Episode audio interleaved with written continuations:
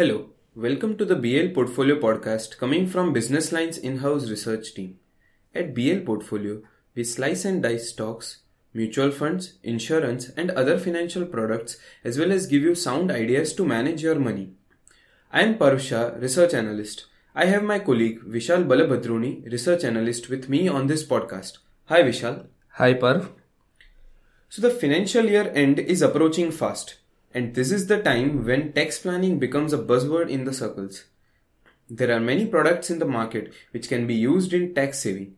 One such avenue is a tax saving fixed deposit. So Vishal, can you please throw some light on tax saving fixed deposit? Sure Parv. Tax saving FD is like any other FD with some variations.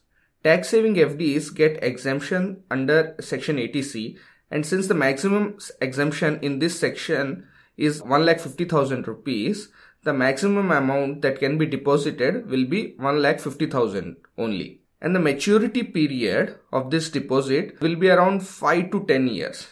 And since it is uh, just 1,50,000 rupees, this deposit is automatically covered under DICGC also. Okay. So in regular FDs, there is no exemption on the amount deposited and the interest is also taxable. So what happens here? Okay.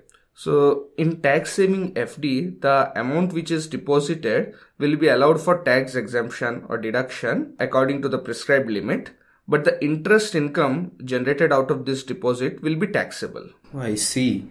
So can you explain please that how else is it different from the regular FDs? See, tax saving FDs, unlike regular FDs, do not have any premature withdrawal or loan against deposits facility.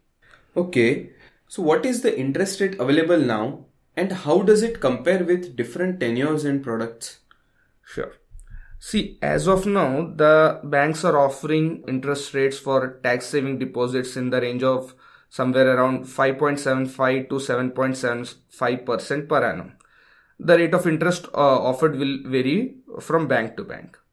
The regular FDs, particularly in the tenure of 2 to 3 years, are providing interest rate of 6% to 7.85% per annum, which is higher than the 5 year deposits and is for a lesser tenure. Most of the banks also provide additional 0.25 to 0.5% for senior citizens on the deposits. The 5 year time deposit of post office is available at 7% subject to review by finance ministry every quarter. And this deposit is also eligible for deduction under section 80C. Cool. So who do you think will this product be suitable? This product may be beneficial for people who are not taxed at a higher slab. In such case, sometimes what happens is that the whole 1,50,000 deduction available in uh, section 80C is not utilized and tax saving FD may therefore reduce the taxable income. Another segment of people for whom this can be beneficial are senior citizens. See, senior citizens are retired people who seldom have any PF deductions or home loans or any insurance which may account for some tax reductions and therefore this may be a good tool for tax saving for them. That sounds interesting. So thanks Vishal for your insights. That's it from us for this week. Stay tuned for further podcasts and actionable advice from us at BL Portfolio. Read us in print on Sundays and online at thehindubusinessline.com slash portfolio. Do share our podcasts in your circles if you find them useful. Thank you.